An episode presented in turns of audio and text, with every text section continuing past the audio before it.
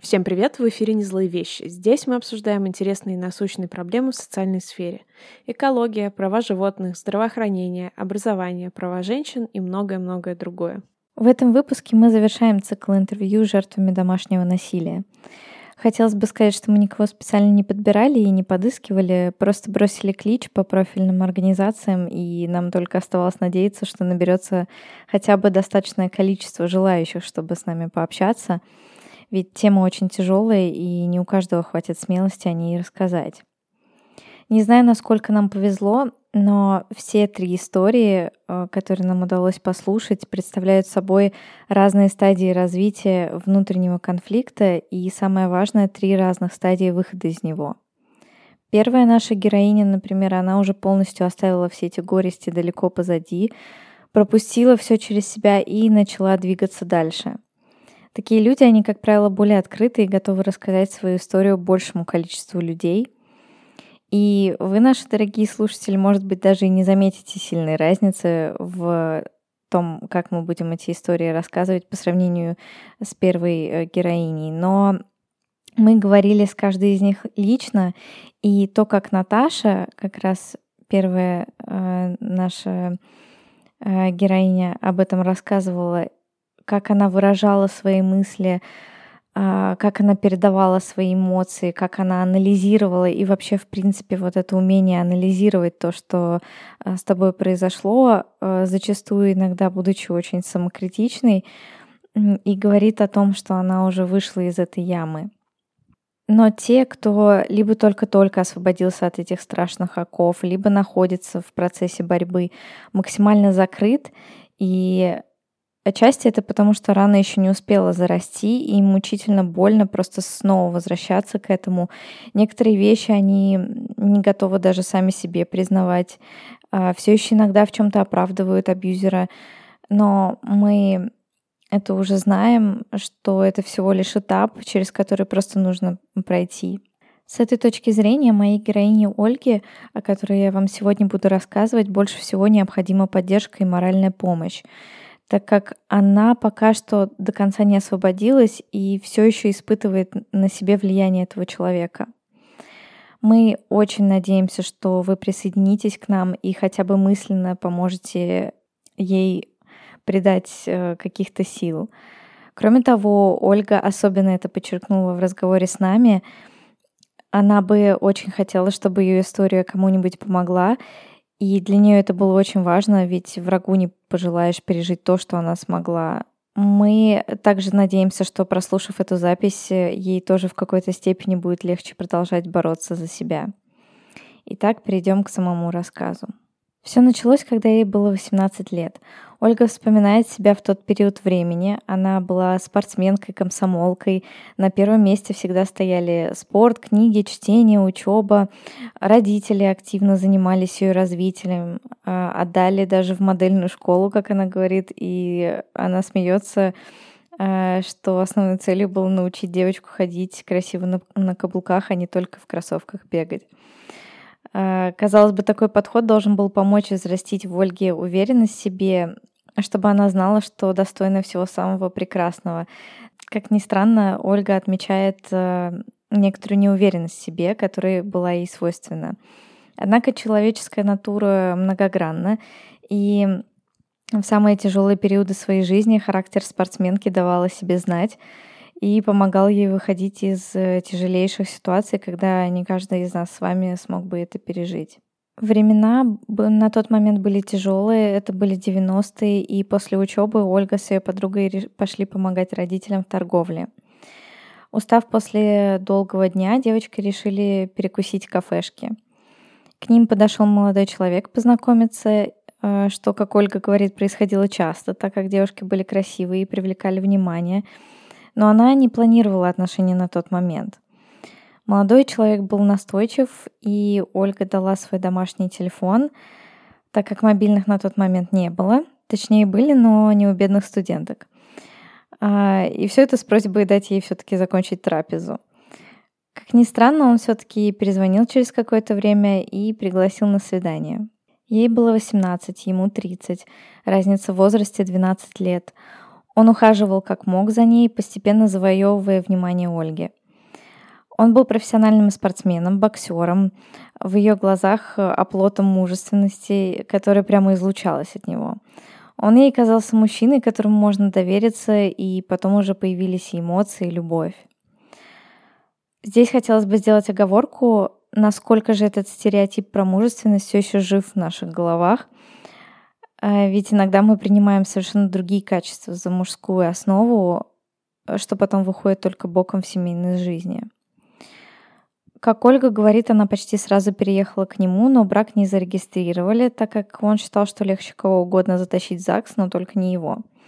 Она начала там вид семейный э, очаг, готовить, он ей в этом активно помогал первое время, и ей казалось, что жизнь не может быть лучше, и что это именно то место, где она хочет быть. Она чувствовала, что именно так она видит себя и вообще свою жизнь. Буквально через год она забеременела, сдавая экзамены техникуму, была уже на последних месяцах. А вскоре у них родился сын, и, к сожалению, именно с этого момента жизнь Ольги постепенно начала превращаться в настоящий ад. Как выяснилось, он уже раньше кодировался, что говорит о прошлых проблемах с алкоголем. Но с рождением сына друзья сказали, что такое дело надо обязательно обмыть. И, как Ольга говорит, он резко превратился в другого человека. Алкоголизм, агрессия, моральное давление, угрозы — все это стало частью жизни Ольги. Представьте себе женщину с грудным ребенком на руках и собакой в придачу. Муж не в состоянии брать на себя не то что какую-то ответственность, но хоть немного облегчать ей жизнь. И как раз все происходило даже наоборот. Постоянные шумные компании у них в квартире до утра. Ему, если ему хотелось послушать громко музыку ночью, он это делал. Любые попытки объяснить, что ребенку нужен режим, что ей тоже нужен режим, или хотя бы просто поспать, все это было пустым звуком для абьюзера. Это может быть маленький эпизод, но он отлично характеризует его отношение к ней, и именно так и стала выглядеть семейная жизнь Ольги. Они вместе пережили семь кодировок, но он уже встал на путь саморазрушения, и, как Ольга вспоминает, было просто страшно смотреть на то, как он деградирует. В какой-то момент ты уже перестаешь уже испытывать к нему какое-либо уважение и начинаешь смотреть на все как сторонний наблюдатель. Она жила воспоминаниями о том человеке, который некогда вызывал в ней такой благоговейный трепет. Он уже не работал и на внешний круг продолжал выдавать картинку прекрасного человека. Как Ольга говорит, он активно участвовал во всяких мероприятиях, помогал их организовывать, был щедр и добр по отношению ко всем, и окружающие активно этим пользовались. Но стоило ему переступить порог дома, как вся его щедрость э, резко улетучивалась. Он бил жену и ребенка, никогда не пытался наладить контакт или хоть немного помочь в воспитании ребенка. И все, что его домочадцы видели, это его безжизненное тело, которое приносили собутыльники после очередной попойки. Уходя в сторону от рассказа, Ольга вспоминает, э, видимо, комментарии людей, с которыми она делилась. Ее спрашивали, Оль, ну почему ты не ушла раньше? И если быть честными, мы все задаем этот вопрос, э, думая, что мы-то никогда в такую ситуацию не попадем, мы такие все сильные, умные, мы же не будем такое терпеть, правда? И как бы мы их не жалели, в голове все время крутится подспудная мысль, ну, тебя же никто не держит. Э, и, как говорит один э, известный певец российской эстрады, если хочешь идти, иди. Э, ну что ж, спасибо, Кэп. Но Ольга нам открыла глаза, почему не получалось это сделать и вообще откуда идет эта зависимость. Мы заметили во время разговора с ней, кстати, что она говорит какие-то потрясающие мудрые вещи, которые поражают своей глубиной. И нам многому есть чего, чему поучиться у этой прекрасной женщины. Она ответила, что ну как я могла уйти? Просто не было возможности. Меня пугали, угрожали физической расправой, говорили, что будет плохо не только мне, но и моим близким и ребенку. И, во-первых, никакая мать не поставит под угрозу жизнь своего ребенка. А тем более, когда ты уже испытала на себе удары человека, и ты знаешь что он способен на это. Да, можно сказать, что это только слова, пустые угрозы, что он просто сейчас э, э, так говорит, но потом он все-таки грани какой-то определенной не перейдет. Но откуда такая вот уверенность? В принципе, у любого нормального человека, если есть хоть малейший риск э, здоровью и благополучию твоего ребенка, э, ты будешь всячески его избегать и уж точно не подставишь его под угрозу. И тем более, когда ты находишься в ситуации слабейшего. А во-вторых, это самовнушение. И как Ольга говорит, это только сильные люди могут себя убедить в том, что они все преодолеют и выходят из патовых ситуаций с, пом- э, с помощью вот таких своих внутренних э, резервов. И мы слушаем активно такие истории о знакомых и друзей, и читаем про них, восхищаемся такими людьми и вдохновляемся на собственные подвиги. Но вот вопрос, надолго ли нас хватает. Человеку свойственно сомневаться, и Ольга подчеркивает, что особенно это хорошо работает на женщинах и неуверенных в себе подростках. Как она говорит, она прочувствовала на себе, что это такое э, самовнушение и насколько же это легко отчаяться, насколько легко деградировать, насколько легко внушить себе, что у тебя ничего не получится. И вот ты уже активно веришь, что большего ты и недостойна, и не заслужила ничего хорошего, и в принципе все то, что с тобой происходит, это закономерно. А ведь это распространяется на все сферы нашей жизни, и мы с вами это делаем регулярно. Я лично не встречала стопроцентно уверенного в себе человека, если речь не идет о психическом расстройстве. Мы постоянно опускаем руки, говорим себе, что наша мечта слишком сложная, что мы ничего не добьемся, что мы недостаточно талантливы, недостаточно красивы, еще очень много вс- всего недостаточно. И почему-то именно жертвам домашнего насилия мы отказываем в этом простом человеческом свойстве. Возвращаясь к повествованию, Ольга говорит, что а, ей было просто страшно вспомнить себя в тот период времени. Были постоянные попытки суицида, она не понимала, ради чего живет, ненавидела свою жизнь и даже начала набирать вес. Несмотря на это, у Ольги были достижения на работе, и это не добавляло а, радости в семье, наоборот, как раз было причиной для очередных ссор, а все потому, что она кому-то еще была нужна. Здесь следует оговориться, что такое поведение является очень типичным для абьюзеров, и они очень часто оказываются социально неприспособленными вследствие своих каких-то психических проблем, сидят, как правило, дома, но активно уничтожают второго человека, чтобы не дать э, а, ей как раз первой задуматься о том, что это он в их паре ничтожество, а не она. И активно внушает, что без него она как раз ничто, и все ее успехи — это случайность или не ее заслуга. А, хотя обращаем ваше внимание, что отсутствие успехов в карьере не единственный верный признак абьюзера. Он может быть любым и очень известным, и знаменитым, а, и успешным, вспомним, например, все Марата Башарова. Но это один из паттернов, на который все-таки стоит э, э, обращать внимание.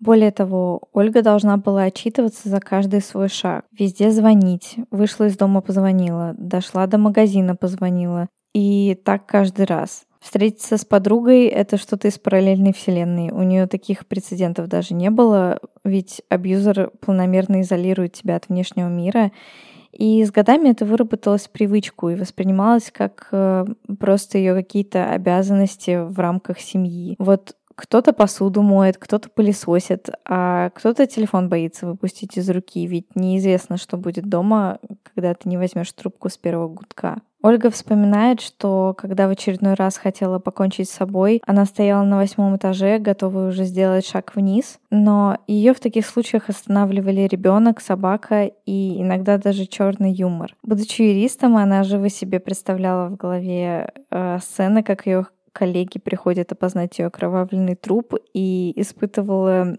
чувство неловкости, смеялась над тем, что она о таком вообще думает и отходила от края. Она думала, Оля, боже мой, ты же молодая женщина, но ты так несчастна, твой ребенок несчастен. Она вспоминает, что у нее были попытки ухода от реальности и другими способами. Она пыталась эм, выпить, но, слава богу, это не прижилось. А ведь многие женщины так спиваются, и э, Ольга справедливо замечает, что используют и другие способы, как, например, начинают срываться на ребенке.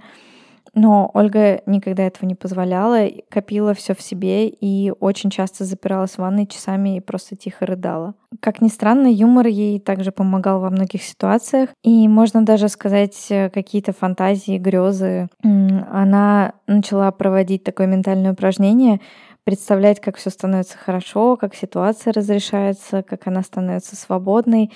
И ставя перед собой эти фантастические цели, ей становилось легче. Кроме того, рядом с ней всегда был ее верный пес, с которым она могла уходить в парк на многие часы и гулять. Это привычка вообще, в принципе, э, к такой активности у нее оставалось еще со времен, когда она профессионально занималась спортом, и она чувствовала в себе эту потребность. Но эти прогулки не были данью привычки, а стали самой настоящей психотерапией, потому что во время них она могла делиться со своим лучшим другом своими горестями и философствовать. Персональные успехи тоже радовали в глубине души, но в целом Ольге не хотелось больше жить. На фоне постоянного стресса у нее начались проблемы со здоровьем, и в какую-то из командировок она приболела, выпила таблетку парацетамола, думала, что скоро ей полегчает. Но даже вернувшись домой, э, всю неделю проходила с дикой слабостью. Очнулась она уже в больнице, и, как выяснилось, выяснилось, все это время она ходила с серьезным внутренним кровотечением. У Ольги обнаружили онкологию, и хоть опухоль была не злокачественной, метастазы поразили многие внутренние органы. Как со смехом вспоминает Ольга, врачи боролись за ее жизнь 12 часов, и вынув все органы, а, убрав метастазы, сложили все на место, как конструкторы и сказали, ну, теперь давайте посмотрим, что будет. Прогнозы были очень негативные, и даже если она встанет, ей все равно поставят статус инвалида. Впереди были 8 дней реанимации, где она практически не спала. На ее глазах происходили столько личных трагедий и историй, что в какой-то момент, э, как Ольга вспоминает, у нее произошла переоценка ценностей. Мы все знаем, что стресс может стать причиной многих заболеваний, а уж при таком раскладе он легко мог стать причиной, вызвавшей тяжелую онкологию. Это событие в ее жизни произошло, когда ей было 32 года, и именно с него и начинается долгий путь Ольги к освобождению. Но я бы хотела пройтись по таймлайну истории. В отношения с абьюзером она вступила, когда ей было 18, а к моменту, до которого мы с вами только что дошли, прошло уже долгих и страшных 14 лет. И я уместила основные вехи в 20 минут э, записи. А, но представьте, что это человеческая жизнь и годы, проведенные в слезах и отчаянии.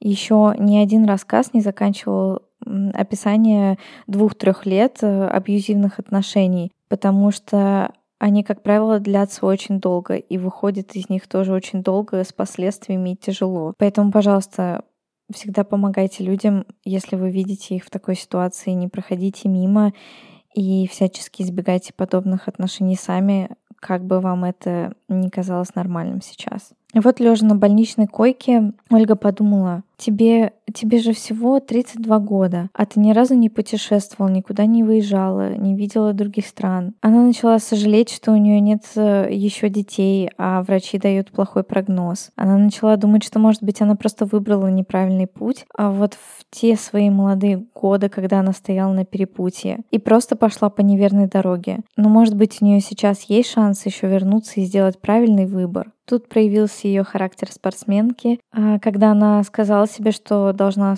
встать несмотря ни на что. В тот же день она попросила дать ей в руки расческу. Было очень тяжело, рука не слушалась. Но ее упорные тренировки привели к тому, что в конце дня она уже сама могла себя расчесать. И кому-то это покажется такой мелочью, а, но на самом деле это невероятное достижение при ее состоянии. И так постепенно, шаг за шагом, она добавляла какую-то активность себе себе, и так она заставила себя встать на ноги. Полгода ей еще нужно было ходить в корсете, а, выписали ее со статусом инвалида и возможностью работать только 4 часа в день. Но теперь она уже знала, что она сможет это выдержать. К тому же жизнь подкинула ей карьерный взлет, и ее загрузили загрузили проектами настолько, что она просто забыла про свой пресловутый статус и буквально летала. На этом хорошая часть повествования заканчивается, потому что это далеко еще не хэппи-энд. В реанимации ее мучитель сделал ей предложение, валялся в ногах и умолял дать ему шанс. Она ему поверила и поверила, что он станет заботливым по отношению к ней. Но, выйдя из больницы, их совместная жизнь не изменилась. Изменилось только ее отношение к самой жизни, и она почувствовала, как она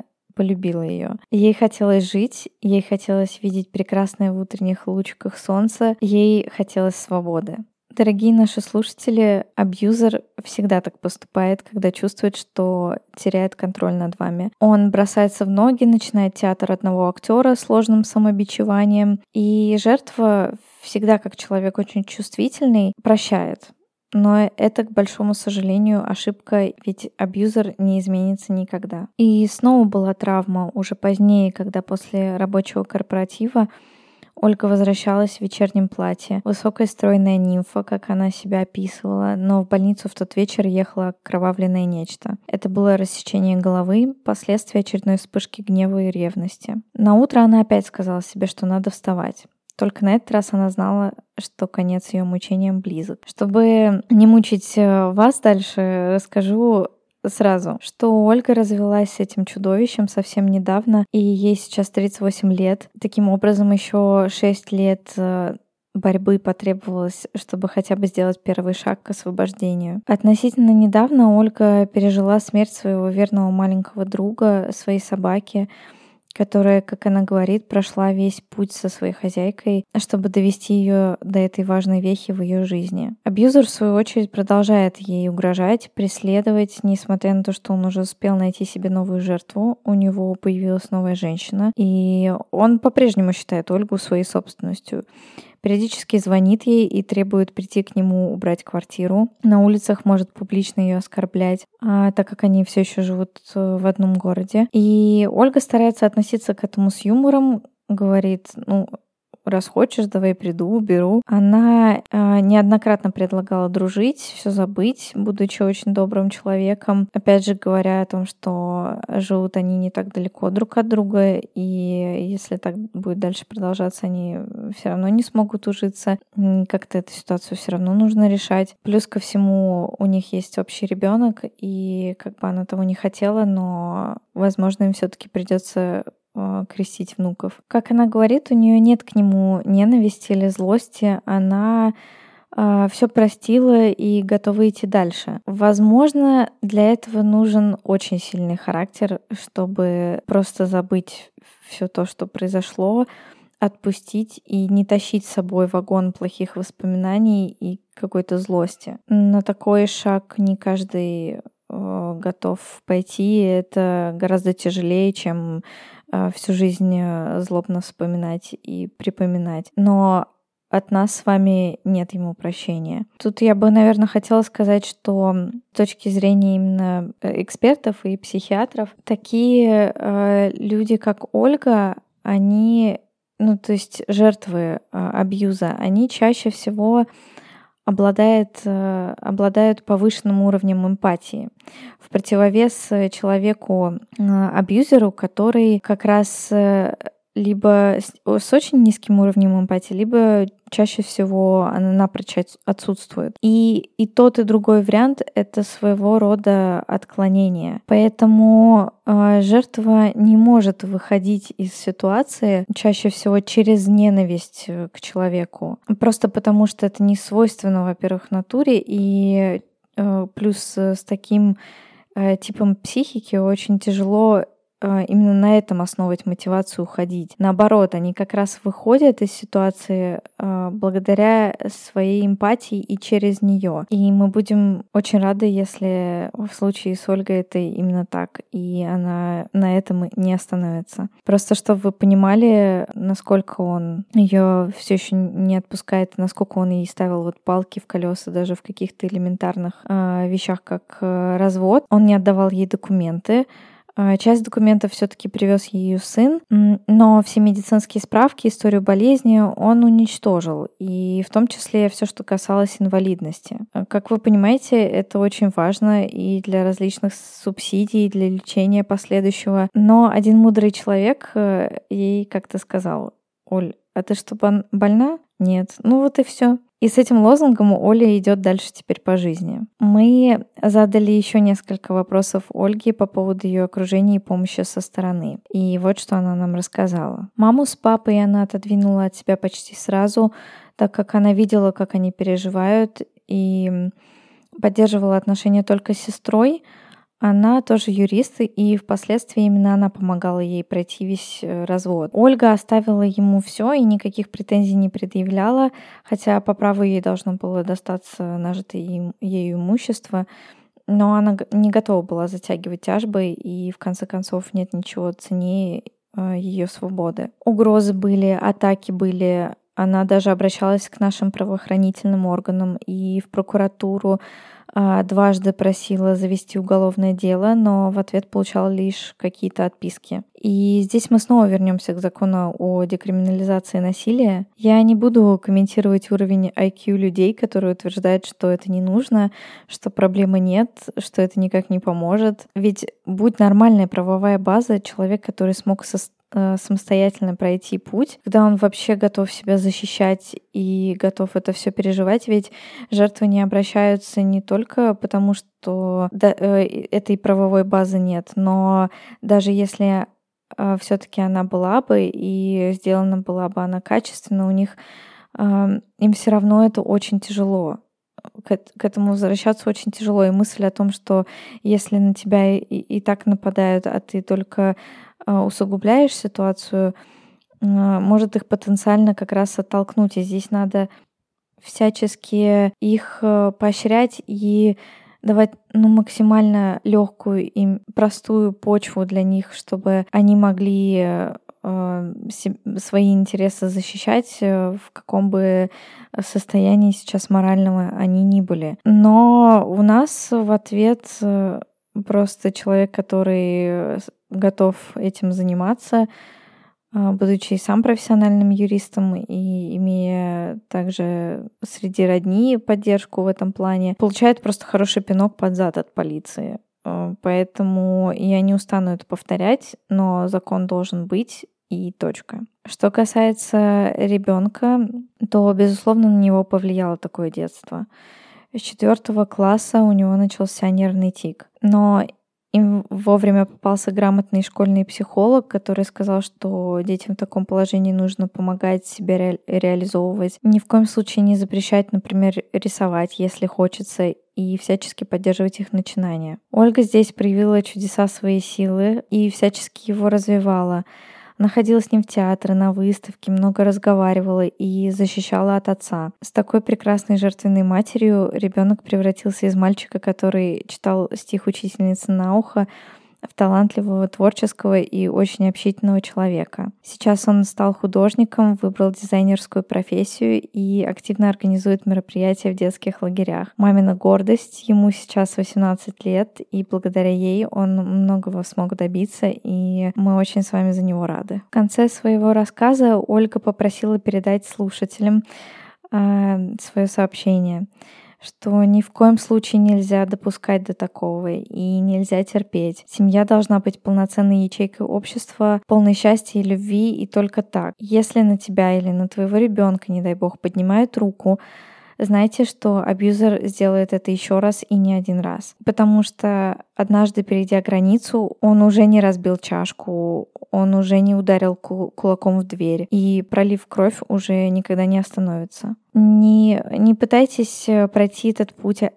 а, одной и обращайтесь на специализированные формы, а, обращайтесь в организации, НКО, пытайтесь найти психолога. Одним из этой трясины не выкарабкаться. Мы не могли сдерживать слезы во время интервью, видя, какие эмоции она испытывает и как искренне смеется и плачет, вспоминая. А, даже записывая анонимный рассказ, приходилось периодически останавливать, пока голос не перестанет дрожать. Сейчас Ольга настроена очень позитивно и у нее есть две маленькие мечты. Первая — это танцы. Она всегда хотела ими заниматься, но муж никогда не поддерживал ее. К тому же для девушки 183 сантиметра трудно найти себе партнера. Да и финансовая ситуация сейчас э, не позволяет заниматься. Ольга верит, что все получится и наступит время. Надо всегда приближаться к своей мечте, она говорит. И а, она рассказала, что она купила несколько картин, где изображена танцующая э, танго пара. Она повесила их у себя, чтобы она могла визуализировать свою мечту. Вторая мечта — это езда на мотоциклах. В ее семье были увлеченные мотоциклисты, да и с детства она любила кататься с друзьями и не испытывала особый страх. Она активно старается заниматься и надеется, что когда-нибудь она сможет самостоятельно проехаться на мотоцикле. Ее совет, который она всегда дает своим ученикам. Ваша жизнь — это белый лист. Если что-то тебе не нравится, переверни его и начни писать заново. Мы, в свою очередь, даже не сомневаемся, что Ольга добьется своего, сможет окончательно избавиться от влияния абьюзера и не позволит ему больше влиять на, на ее жизнь. А вам, наши дорогие слушатели, мы желаем никогда не попадать в подобные ситуации и верить до конца в радостную концовку. Ведь именно такие истории нам и нужны, чтобы понять, в мире есть не только злые вещи. Всем пока!